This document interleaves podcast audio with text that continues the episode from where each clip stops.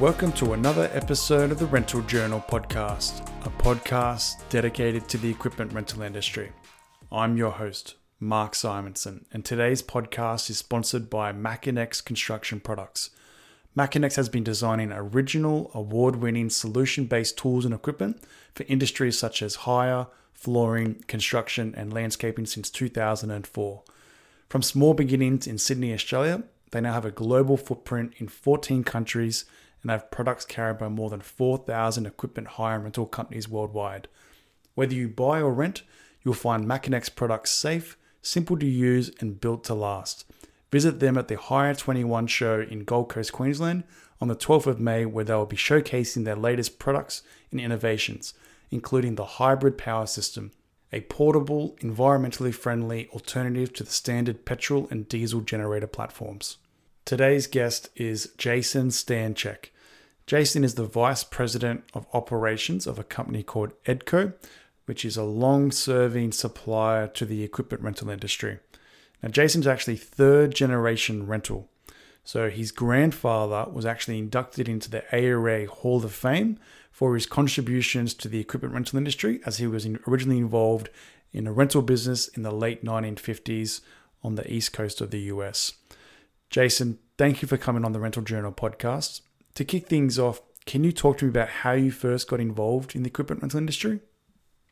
I well, to be honest with you, to answer to the question, how do I how I got into the equipment rental industry, I always joke that I was born and that put me in the rental industry.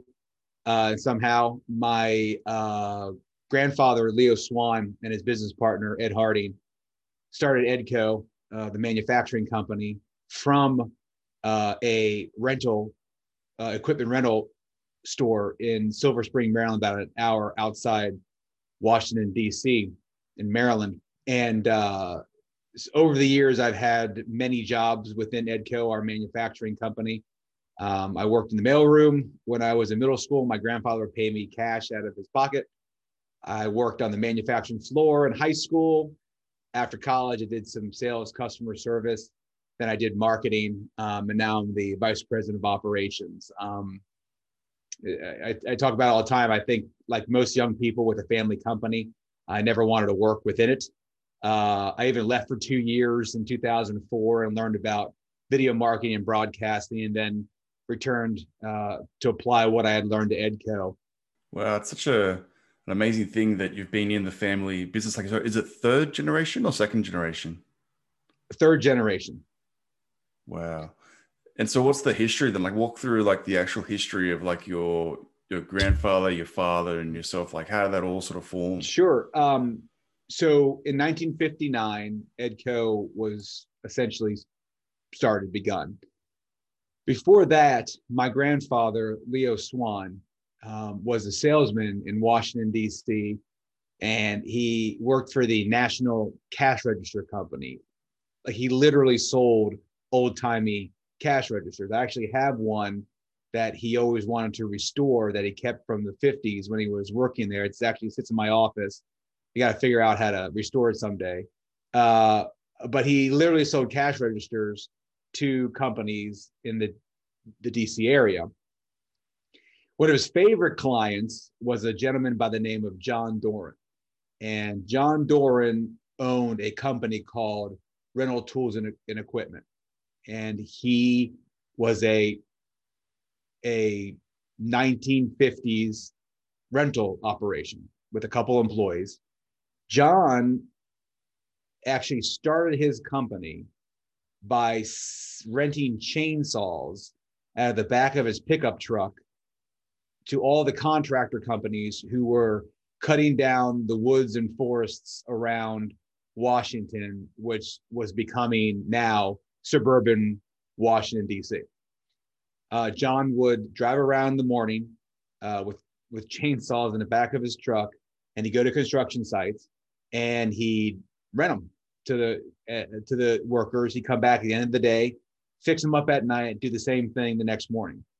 John was successful enough at that to where he could actually rent store uh, a, a storefront, and he had a counter, and he started acquiring rental equipment to to rent. Uh, he needed help in the back, and he hired a gentleman called Ed, uh, named Ed Harding, and Ed was fantastic with with machinery. He could fix anything that uh, came back from rental, and he and John were trying to make a living at this concept called rental. And I use the word concept because at that time on the East Coast, rental was not really something. Uh, rental started more on the West Coast, and in the 50s, it was kind of bleeding into the, the East Coast of the United States. So, what John was doing in this area of the country was um, a novel, new concept. Uh, so, he was trying to make his best living at doing it. My grandfather started calling on him selling National Cash Register products. Uh, he was really interested in what John was doing, trying to do. Uh, my grandfather himself always was great with his hands. Um, he was uh, very creative. Uh, he didn't have a formal engineering background, but he was good at, at tinkering with things, and he was really good at selling. Um, he struck up a, a, personal relationship with John, and one day John asked him, uh, "Hey Leo, would you come help me sell this concept of rental?" And Pop decided to do so. And he, Ed, and John really started building this business, uh, got the word out. Uh, Ed was great with the turnaround of product to get it back up and ready to get out back the door again. They were making money. Um, where the business of Edco, the company Edco came into being was after doing it for a while, Leo, John, and Ed saw a they saw a problem that their customers had that rental tools and equipment couldn't solve for them. And that problem was leveling concrete floors for overlays, tile, epoxy, whatever they were doing back in the 50s and 60s. At, at the time, contractors had two ways of leveling a concrete floor. They could do it by hand on their hands and knees, or a lot what a lot of people were doing were uh, crudely modifying floor buffers with stones on the bottom. And the problem with that was uh, the the stones would always fly off. So contractors were actually adding problems to their website, or I'm sorry, to their construction site, whereas they still couldn't properly level a floor, but they were also throwing stones and drywall, and they had to fix that too. So Leo, John, and Ed got together um, they combined the the problem, their their experience, and their um, they're all like I said before, they're all really good with their hands, and they literally invented the modern day concrete floor grinder. Two desks, two discs, electric power, um, and they built one, and it was only ever intended to satisfy the needs of their current rental clientele it was so popular that they built another one. And the lead times to get their hands on it kept swelling to the point where they built two or three more. Uh, that's part of the story always changes. So i really don't know how many they they built just for their own clientele. But it got to a point where they realized that they had a product that they invented that they then as a rental store could go to other rental stores and sell to um, started taking orders on it. They even went to the second uh, ARA show in Kansas City. Uh, my granddad uh, actually paid some contractor to come in and pour a concrete slab inside. There's no such thing as dust prevention back then. And he tells us, he always told this story where they had to tell him to stop grinding because he was getting everybody else, other's booths uh, really dusty with, with concrete dust. So uh, after they took orders there, they really thought they had something. So they decided to start EDCO, uh, which is short for Equipment Development Company, as an arm, as a manufacturing arm of rental tools and equipment, the rental store. A few years went by, and John said, "You know, I can't keep doing both of these businesses. I'm, I, I want to do rental." Uh, so my grandfather got a loan from the bank.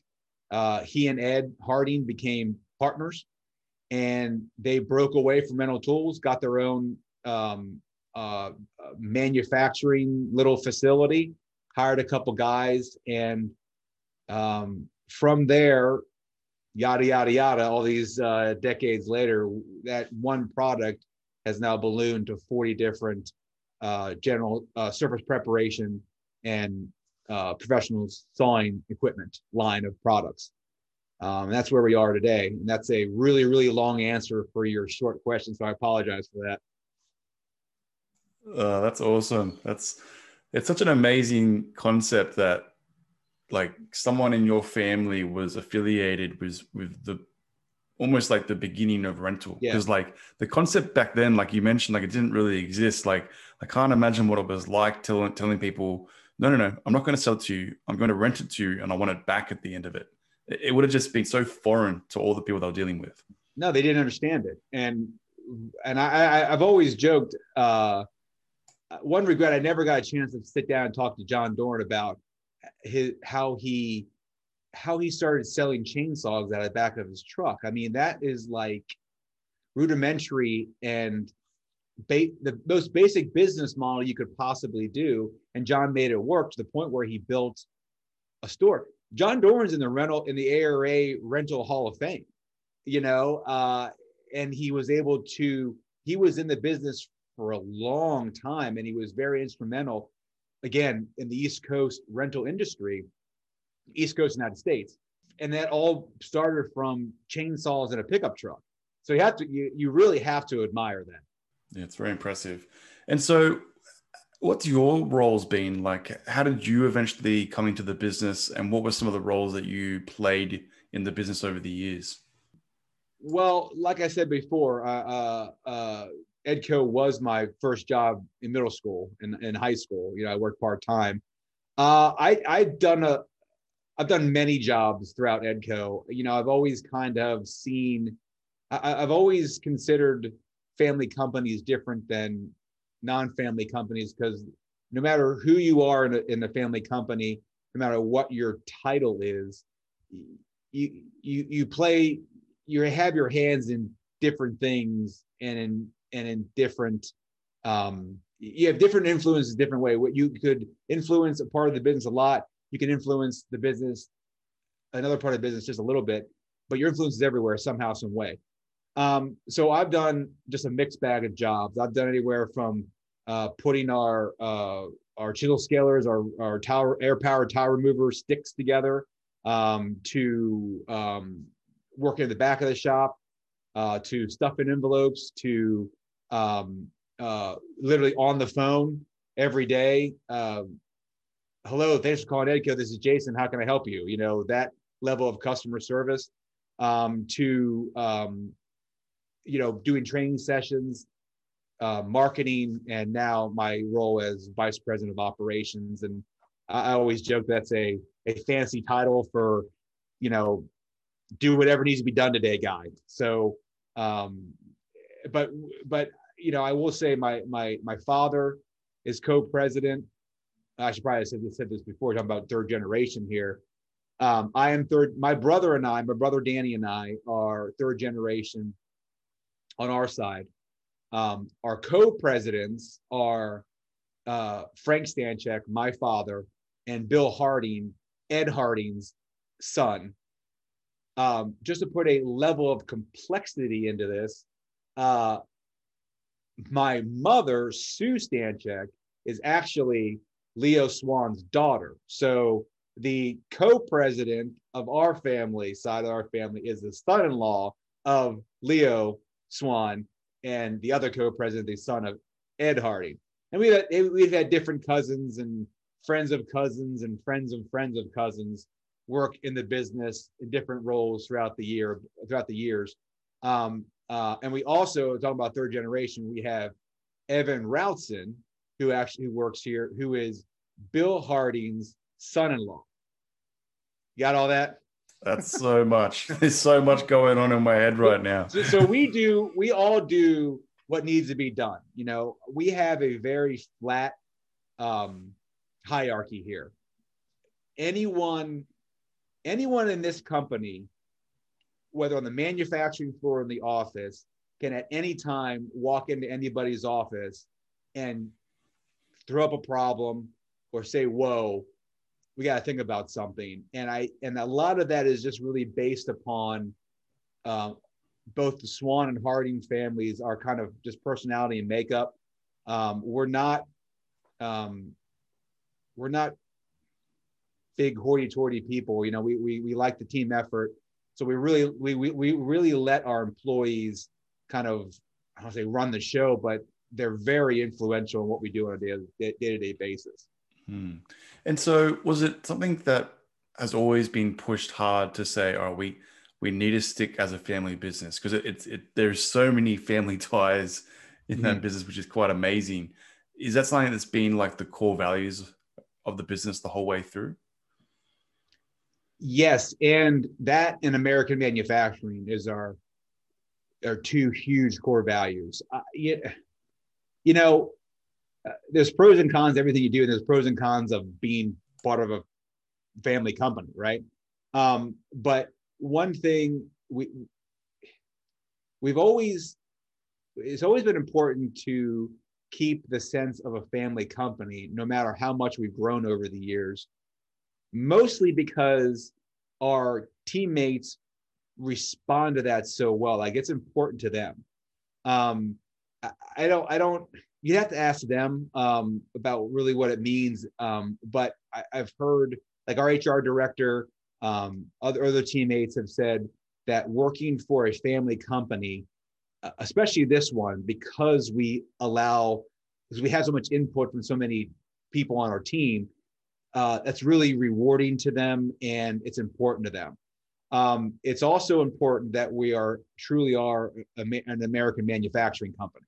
Um, people like uh, to see that we take raw steel and make it into something. We, we create something every day. Um, so I, those two core values have been really important to our growth over the years, eh, but mostly mostly because it just means something to everybody here. That's great. And so so everything's American made, which is uh, an amazing story in itself. So maybe do you want to talk a little bit about the exact products that Edco manufactures today? Sure. Um, uh, well, we make a we make a full line of what we call surface preparation equipment and professional sawing equipment. Um, we have anything from the the contract the, the the the concrete grinder we talked about before. Well, newer iterations uh, of the one that was invented in the 60s, but um, we have that. Uh, we have scarifiers. We have uh, anything to remove, resurface, um, prepare the uh, top layer of concrete surfaces. Uh, we also have both uh, all, kinds of flat saws, both uh, small and large, push and self-propelled, masonry, hardscape, and tile saws, um, tile removers, and our other business, our other, di- well, not other business, other division is called Edco Fabrication.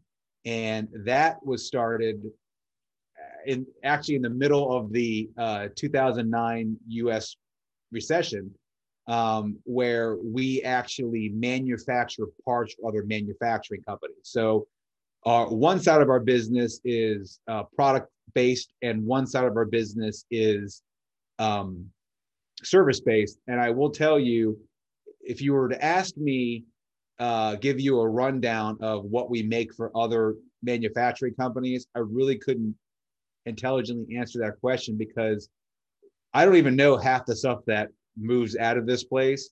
I just know we make it for other people. Uh, it's their product, and we send thousands of pieces all over the place, all over the United States.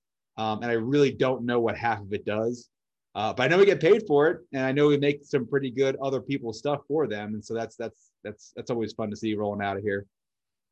Yeah, so it's also supporting other American companies with your manufacturing as well and fabrication, which is which is good. Now, being so closely tied with the equipment rental industry and getting their feedback, do they have a big involvement in helping you innovate the tools today as well? Yeah, I would say to, to a certain degree, yes. Um, mainly because the problem in the 60s being uh, in, in the in the case of my grandfather, the salesperson, right, of the concept of rental, and Ed being the um, person in the back having to fix everything and and and and take care of everything that came back from rental they they they experience same problems that rental store owners and workers have today which is the constant worry of equipment being broken right so if you're a salesperson you're out there selling the concept and you get someone to rent something from you and it breaks down well you're hearing from them. And then in the back you know you got to fix the problem. You got to figure out how to do it. Get the parts you got to spend the time to do it. And that's always a huge problem.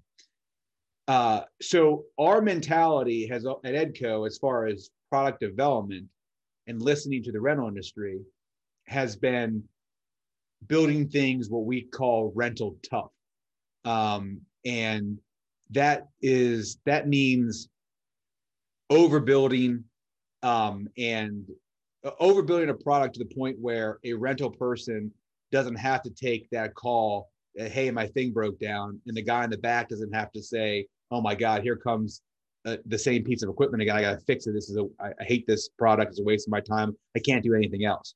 So as far as listening to the rental industry we've always listened as far as um, everything we do needs to be overbuilt to survive the rigors of everyday rental but let's be honest with you every rental person listening to this broadcast knows damn well that 85% of their customers abuse their equipment uh, when it's out on rental. They they they they're paying for it for the daily rental. They want to get as much production as they can out of it. They're going to dig that machine, whatever it is, into their job as much as possible, beat the heck out of it, and send it back to the rental person, and so like you know, and they they'd be done with it. It's not theirs to own. Uh, so, you know, we've learned over the years that a problem to solve for rental is overbuilding uh, the products or the breakdown. Now, Edco, I will admit, we're always going to be more expensive than comp- competing customers, but we'd rather be more expensive and, and put more material and labor into a into a, a machine than put something out that's going to be cheaper and uh, cause problems for rental people.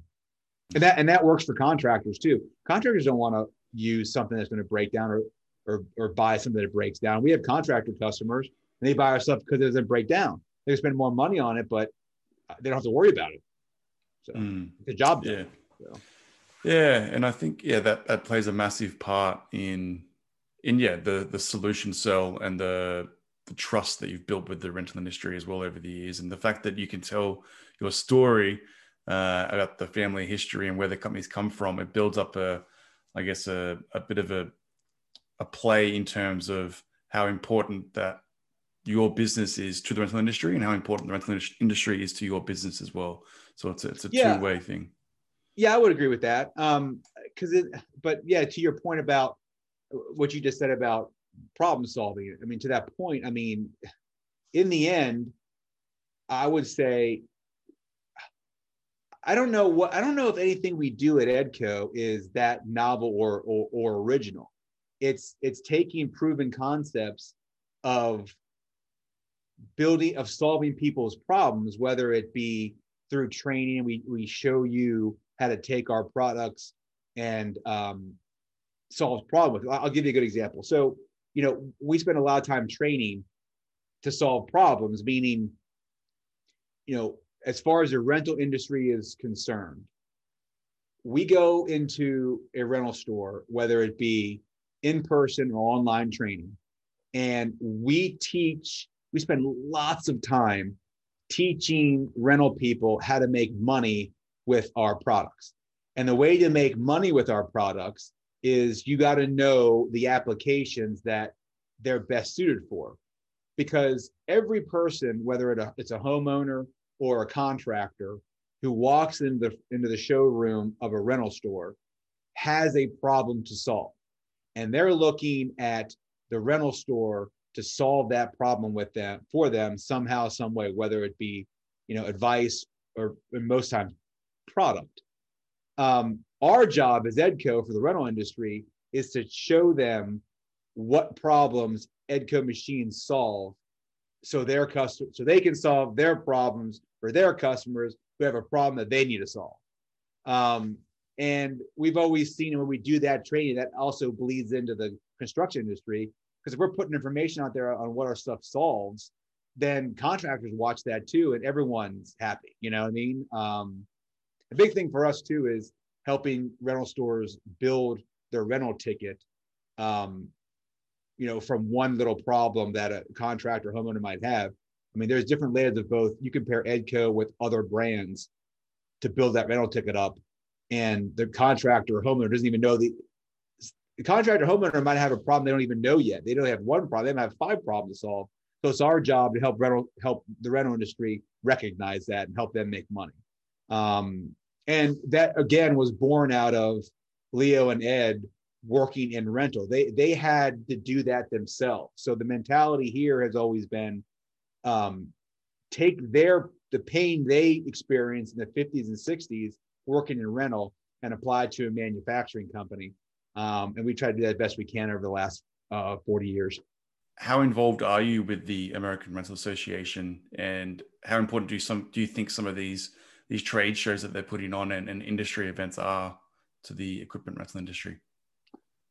Um, well, I'm, I'm I guess you can say I'm pretty involved with uh, the American Rental Association. Um, um, I am uh, on the back end of my term uh, as associate member director uh, and what a what associate member director means is uh, myself uh, and uh, Brian Bolt um, from Aztec Tents. Um, we are the current serving uh, associate member directors, and we we are the voice of um, manufacturers, vendors, people who service the rental industry.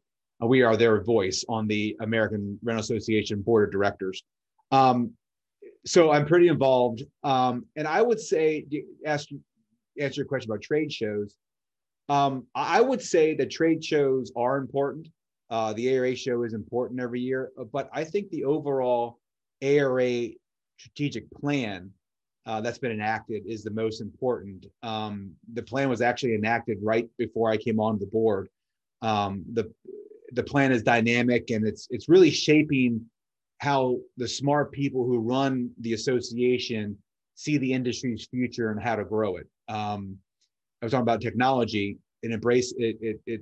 That's one of the focuses, but it also focuses on education, both to give it give the workforce the technical skills it needs, but it's also educating the world on the strong careers available within the industry. Um, what the ARA identified was people look at the rental industry as a job to have, but not a career to build with there are fantastic and rewarding careers within the industry, both with the general members, rental stores, and the and manufacturers like us who service it. Um, so, but I but to answer your question about the about trade shows, they're they're definitely important because um, the, like things like the air events like the ARA show are places where all members can come together and learn about these initiatives and and network. So I think the trade shows and the strategic plan are important as a package together. Yeah, I agree. I, it's such an important factor, and it it just provides a lot of guidance to independents as well that are looking for advice or uh, looking to network, or maybe new people that are looking to network as well. And they do an amazing job. I, I think you're right, but and think about that. Back to the point we were talking about before is think, think about that small rental business owner. Those people have a lot on their plate. I mean, it is it's it's it's trying to grow your business, but also work with the people you have right then. That that I, I just I, I don't know I don't know how they do it sometimes. I've always been um, an admirer of those small rental, just small business owners in general. I don't know how you do that. That's that's really hard. Um, and I've always said this, and the reason I really wanted to join the the board a couple of years ago for the ARA was you know, again, like I was saying before, I I, I grew up around, I grew up in ma- manufacturing is our business, right? But I grew up servicing the rental industry, and I've always been struck by the warmth of the industry and the people in it. I've watched people at, at the ARA show or, or in our booth or just sitting down and chatting, you know, peer to peer. I've watched them. It's always amazes me how much they go out of their way to help someone be successful in their rental business. Like, you know, a guy in Tennessee, a rental store owner in Tennessee will talk about what products they make money with the most to a guy in North Dakota or Washington State or whatever. Um, I've seen people, I've seen rental businesses in the same region who go head to head get together and talk about that kind of stuff. Hey, this is working in my store. You know, this might work for you. Hey, let's buy this thing together and re-rent it to each other. And these are guys who go head to head for the same the same customers. I've always been struck by that. I, have never seen that. I've never seen that anywhere else. That doesn't happen in manufacturing. I'll tell you that much. I mean, I, I wish, I wish manufacturing had a network of peers like rental store operators do. I, am I'm, I'm, I'm, I've always been jealous of that. I, I, wish I had people to talk to like that. Yeah, um, that's that's an amazing part of the industry that I think is is uh is very valuable as well. Yeah, and so I guess with the new entrance into the rental industry with the likes of like Home Depot, Lowe's, mm. and then and Walmart, like that's that's another type of uh, type of rental in a way, uh, and with, like they got partners, uh, like Sunbelt is partnered yeah. with, with, Walmart, I believe. Yeah. Uh, like your tools seem like they might fit well into that market as well because they're typically selling a whole range of things and they might be renting maybe some of the uh, higher valued items potentially on a short-term rental like is that something that you've seen or is it still sort of building up home depot and sunbelt slash walmart um, are are are in two very different places right now. Um, uh, in the fact of Home Depot, um, Home Depot rental has grown exponentially over the past several years. Um, I, I and I can say for Edco in particular, our business with Home Depot rental has grown by leaps and bounds over the last several years. Um, we have a very good relationship with them. Um, you know, it's a uh, it's a very valuable relationship, not only just because of the sales, but also because um, we're very we communicate really well, and Home Depot is very frank with us. Like, we want you to do this. We want you to figure this out for us. And we love it when a customer will be, hey, Edco, do this. And we try our best to do it for them. Um, so that's grown. That we've been able to grow that business over the years because of that uh, open communication with them, uh, corporate corporation to corporation. Um, uh, you know, we're talking here um, at this time. I mean, we'll see where the Sunbelt Walmart thing goes. Um, but we, you know, we our our our products already are fitting into there, um, and and I think that will be a growth entity for us over the next several years. Um, I am excited. You know, it's funny. You know, you talk about that particular, but I am very excited. I am excited that companies like a Sunbelt are doing something different, like this partnership with Walmart. Again, we'll see where it goes, right? But just to try it is pretty cool. Um, and and I'm not, I'm not saying that to suck up the Sunbelt, um, uh, but the but I think the the equipment rental industry has drastically changed over the past 10 years. Um, and I and the and I think the number one way it's changed is the heightened demand for product. Um, and I and I and I think what some what somebody's I believe what someone's trying to do with this Walmart um, partnership is going right after is is putting the, the opportunity of rental directly in front of the consumer that would be at Walmart, right? Home Depot, I guess you could argue, has done the same thing with rental. I mean, you're you're going to Home Depot for home and home improvement rights, right stuff. You're consuming the product on their orange shelves. Why not have rental right there? Because you might as well walk into it and see if there's something that can help you out there. Um, but I think all that's driven by this a heightened demand for product. Yeah, that's true. All right, well, let's uh, let's switch gears for a bit. Let's talk more about you for a little. So, what advice would you give to your younger self? So, so I've been, uh, I've been, uh, that's okay. I've been asked this question before, and uh, it, it, it took me a long time to. I'll give you a funny answer, and I'll give you a serious. I'll give you a serious answer. Okay. And the funny answer is a little bit serious, but it's mostly funny. So I would say to to little Jason Stanczyk that I would tell him not to be afraid of girls. Okay. So I was terrified of the opposite sex growing up. I lost a lot of I lost out on a lot of dates, but more importantly, I lost a lot of opportunity, a lot of friendships, an opportunity to learn about people and have more friendships. So I tell my two boys all the time, befriend as many girls as possible because men learn how to better themselves around women. Okay. That's my kind of funny, kind of serious answer. But my serious answer is this I, don't be afraid of the word no. And by that, I mean, don't be afraid of hearing it and don't be afraid of saying it. Um, I think, I believe that if everybody, it sounds kind of corny, okay, but I bet this is, is actually, this is something I've realized uh, about myself somewhat recently. And I, I believe that if everyone really thought about what they fear, and what they stress about in their lives, much of it re- revolves around hearing, hearing or saying no. Um, growing up, to get back to little Jason Stanczyk, growing up, I was so afraid of rejection that I wouldn't even request things and avoid situations where I could be told no. Okay. Now I've learned now in my older years of being 40 now, failing at something and being told no teaches you how to improve for the next time you ask for something or you go for something or you try something new. But more important, I think, learning how to say no to things is huge. And people, not enough people say no, even though they know they should be saying no um, you know, whether it's in your personal life, uh, professional life, uh, the, the, the word no is a powerful word that people don't utilize enough. And um, I've learned, I learned that about myself. I, I wouldn't, I wouldn't say no to people when they asked for, I just wouldn't say no.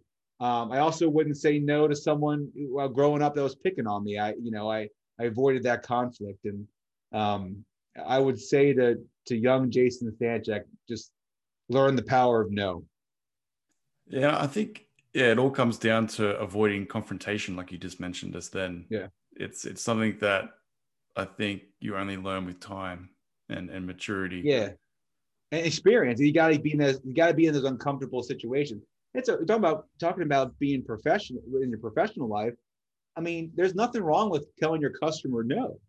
Uh, you, you know, it's it's because if you if you're if you know you can't do something and you lie to them and say yes i mean they're going to be they're going to respect you less than they would if you were just upright and honest with them and say no to them um, you know we have to tell our customers no on certain things all the time uh, but that, that that doesn't mean um, we tell them no now and that we're not going to improve to be able to tell them yes the next time.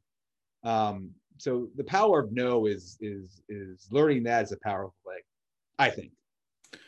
And then so learning some of this stuff and especially learning about the rental industry and then the manufacturing business, like who do you think played a big influence on your career from a mentor perspective? Well, uh, a few people. Um, my grandfather, uh, obviously, um, for my grandfather passed away um, a little less than a year ago, um, and I've I've thought a lot about him um, this year, and um, you know he was a big influence, both for the good things he did and for the things he didn't do so well. Um, you know he was um, he he was he he was larger than life to me because um, I always respected him for his the risk that he took when he was younger to build a company. Um, I, I I I admired him um, because he was just very kind to our to our family. Um, to me, I grew I grew up living two doors down from my grandfather, so he was a big influence in my life um, for many good reasons. But he also uh, didn't do every. He wasn't perfect um, you know, he he was a micromanager man, and he would he would proudly admit that. And sometimes he got in the way of things that we could have improved upon because he was too bullheaded to admit that he was wrong. Um, and you know, we call him out on it, and it was almost like a joke, but it was good and bad. So he was he was a he was a big uh, influence on my life. My father, uh, I respect immensely. Um, you know, my father um, is um, went through a lot in his life. Um, he always was there for us. He was always been there for Edco. Um, he, if every time we ever had to let somebody go, whether it was whether they deserved it or not, he always has agonized over it um, because he understands um, that that person has a family. So whether they deserve to be let go or not, you know, that's affecting someone. I, I really admire that. Um, um, I, and so that was those were great influence on on on on on my life. I, I would say, um, in many ways, the biggest influence on my life, as far as professionally, okay, was the worst boss I ever had. I, I, I mentioned, I think I mentioned before, I actually left the company for a couple of years and came back. Um, in the middle, during that time, I worked for about a year for um, someone who here in the States um, amassed a I don't want to say that this guy would actually sue if I would say who it was. Uh, but if you look at my resume, you can pro- probably figure it out. I worked for someone who um, was famous in certain circles. Okay. Uh, and um, every day in that office was a nightmare. Uh, it was so poorly run. Um, it was when things were good, my boss took all the credit. And when things were bad, he never took any uh, fault. It was always somebody else's problem. Um, someone was picked on. Someone had their turn to be picked on every week. And this person thought it was a motivating factor, and all this person did ever was really alienate himself. Um, and um, I, I learned more working for that person in a year than I think how uh, of how not to treat your teammates um, that I could ever have learned working for someone who I really respected. Um, so I would say, unfortunately, that person was a huge influence in my life. But in the end, I mean, I, I learned how I didn't want to be, if that makes any sense.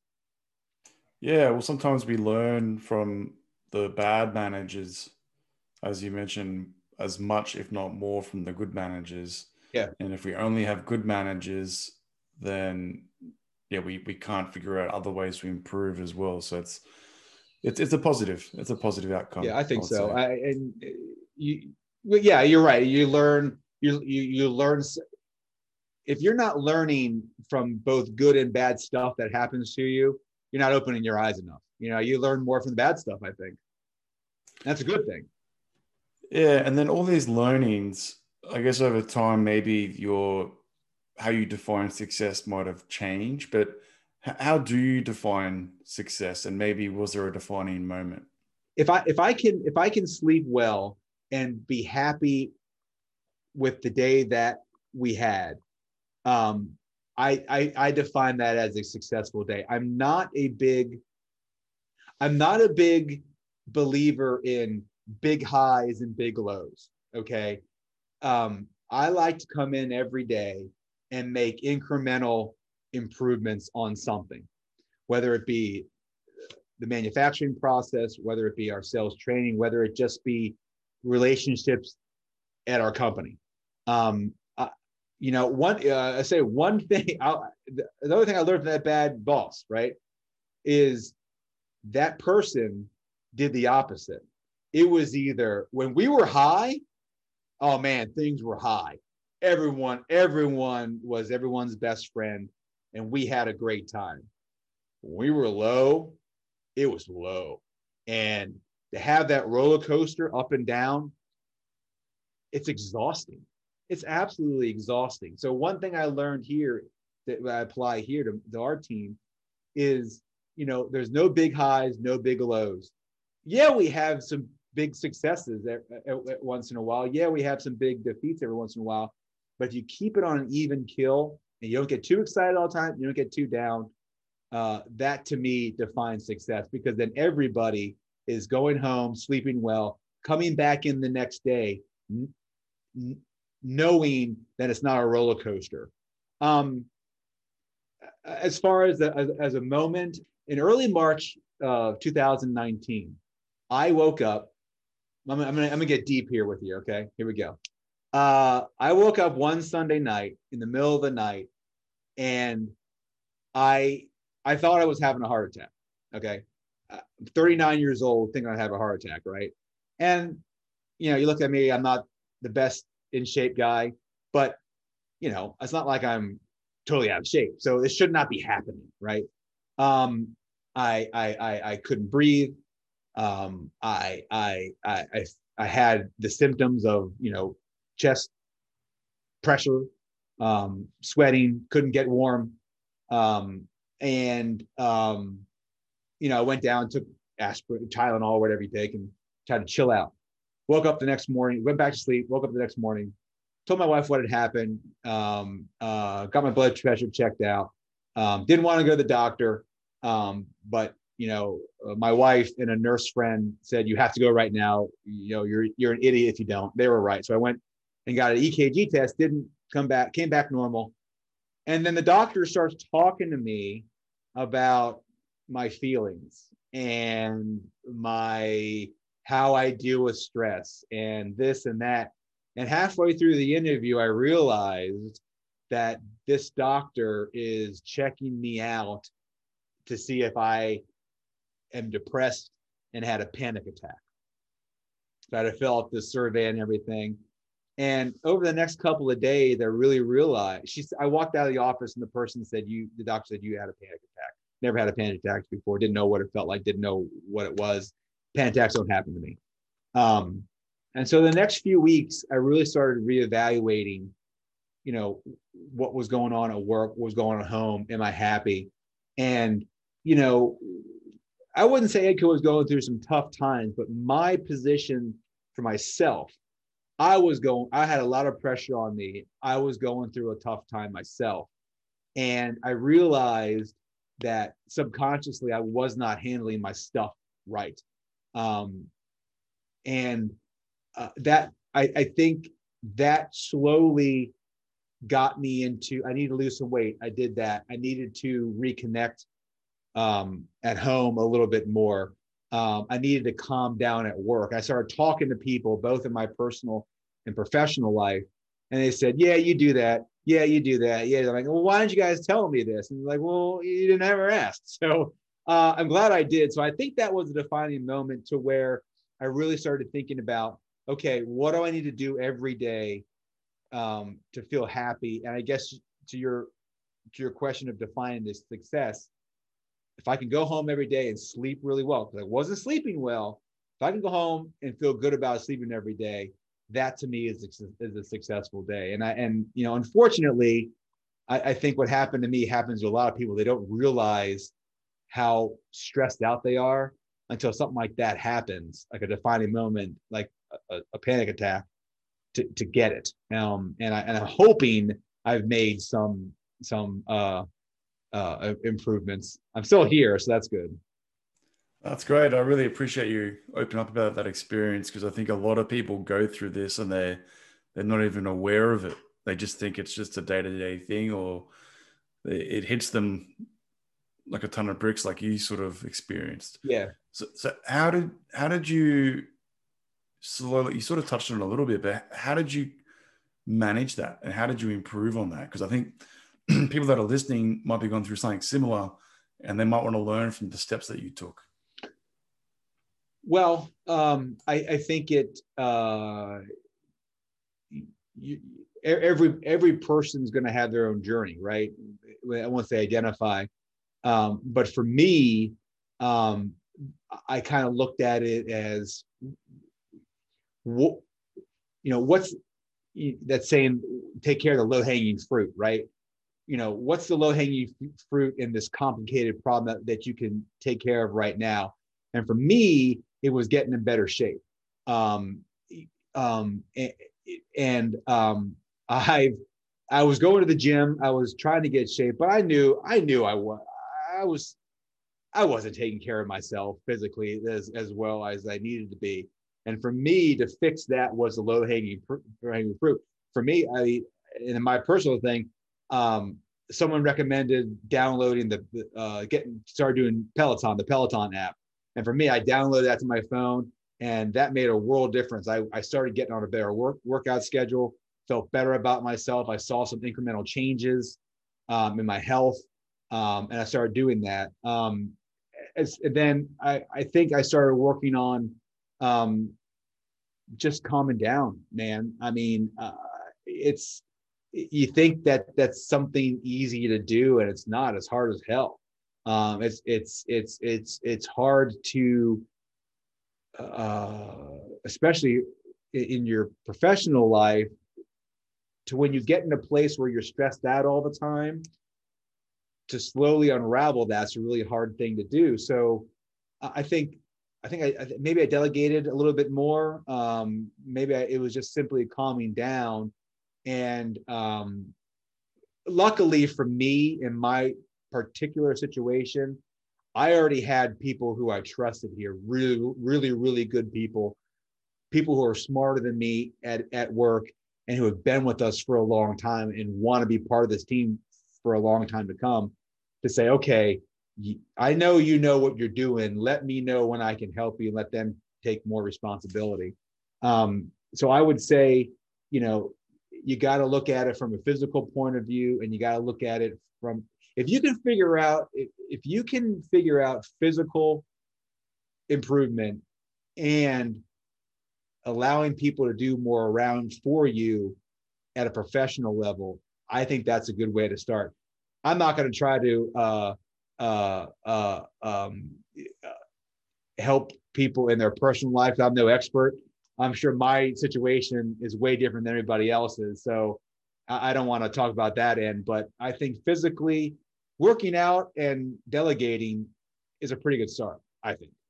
And it sounds like you have opened up more as well about the way you feel. Yeah, well, it's funny you say that. Um, I, I've always, I was told when I was young that I probably shared too much, um, and people always said I was, they were surprised at how much I would talk um, to anybody about anything that was bothering me. Um, but I, I, think that stopped at some point.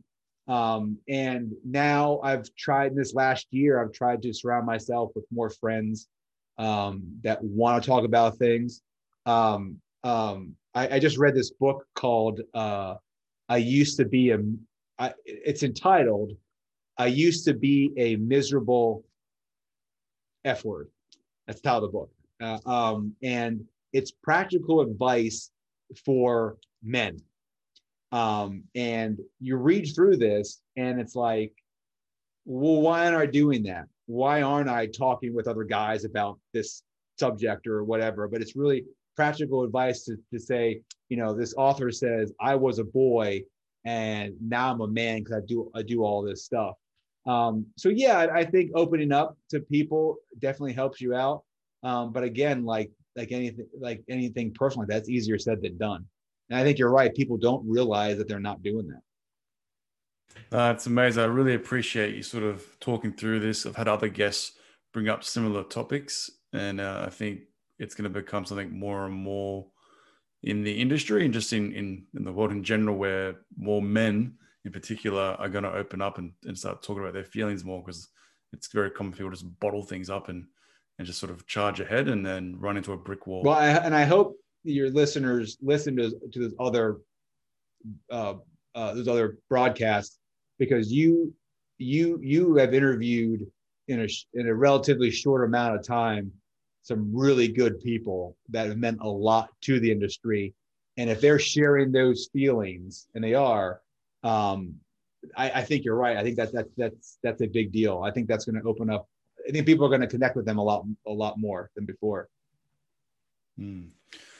All right, Jason. Well, look, we're a little bit over time. I really want to thank you for coming on the Rental Journal podcast. This is fantastic. I hope uh, I hope you had a, as much fun as I did, um, and uh, I can't wait. Hopefully, someday we'll we'll sit down and talk face to face.